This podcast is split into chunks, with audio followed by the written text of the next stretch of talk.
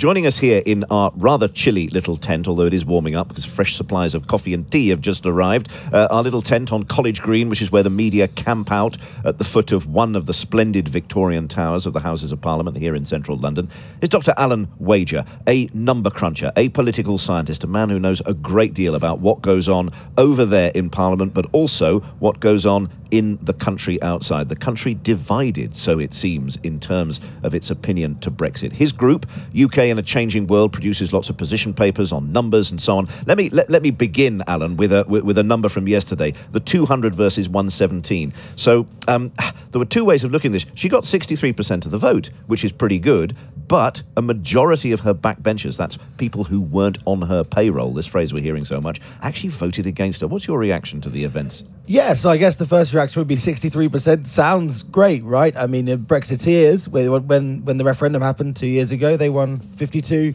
48, and everyone thought that was a pretty big victory. But she needs 100% basically of these MPs to vote for her deal, of her Brexit deal when it comes back to Parliament. So she's lacking uh, about 100 votes in Parliament, and she needs those. If her Brexit deal, which is the main thing she's in government to be doing at the moment, can get through. So it's a bit of a sort of Pyrrhic victory, really. We're going to be talking about a European angle on this. Of course, what she has to do is she has to go to Europe. She has to get concessions that uh, the Europeans don't think are concessions, that then she can sell as concessions to some of these 100 MPs here. What are the chances for um, a party move? C- can't she get any support from the opposition parties? Is she just completely beholden to those conservative backbench MPs? So one of the big elements of tonight uh, of yesterday is that now, in theory, she's immune from another challenge from these Brexit supporting from these MPs for another whole year.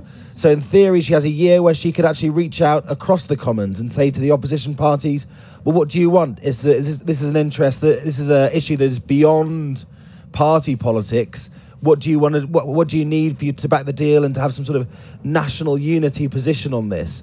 Whether or not so all the all the logic suggests that Theresa May now needs to try and get the support of the Labour Party mm. or the SNP or the Lib Dems. But whether she's able to do that as a as a politician is is another matter what about the numbers out in the country? Because uh, you alluded there to the famous number 4852, uh, which was the uh, the vote two years ago at the referendum. We shouldn't forget we also had an election which was largely on the issue, and as someone was pointing out yesterday, um, 83% of people at the last election voted for parties that had Brexit as their official policy. Mm. So what are we seeing with the numbers? How is all this drama and extraordinariness going on here? The backstabbing, front stabbing, and so on. Is that affecting numbers? Out there?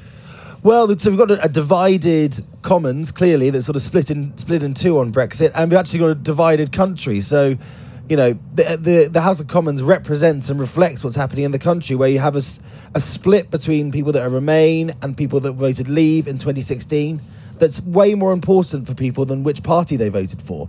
So whether you were Labour or Conservative used to be the most important thing in how you defined your politics. Now it's remain or leave. And are, and are, we seeing those numbers move at all as a result of events? Well, over the last few weeks, people that have been campaigning for a second referendum have said, look, the only way to get out of the chaos in, in the Commons is to say, bring it back for a second vote and they're, they're arguing that it's not you know whether or not people want to remain or leave, but it's the only way through the gridlock, mm. and that sort of seems to have broken through with a couple. It's getting of, talked yeah, about more, isn't it? It's getting, getting a bit more. About, yeah, we're talking about really small shifts still because these are two camps that are pretty divided. The, the, the, divide between Remain and Leave st- it still exists, but there's maybe a small shift to Remain in some of the polls. Uh,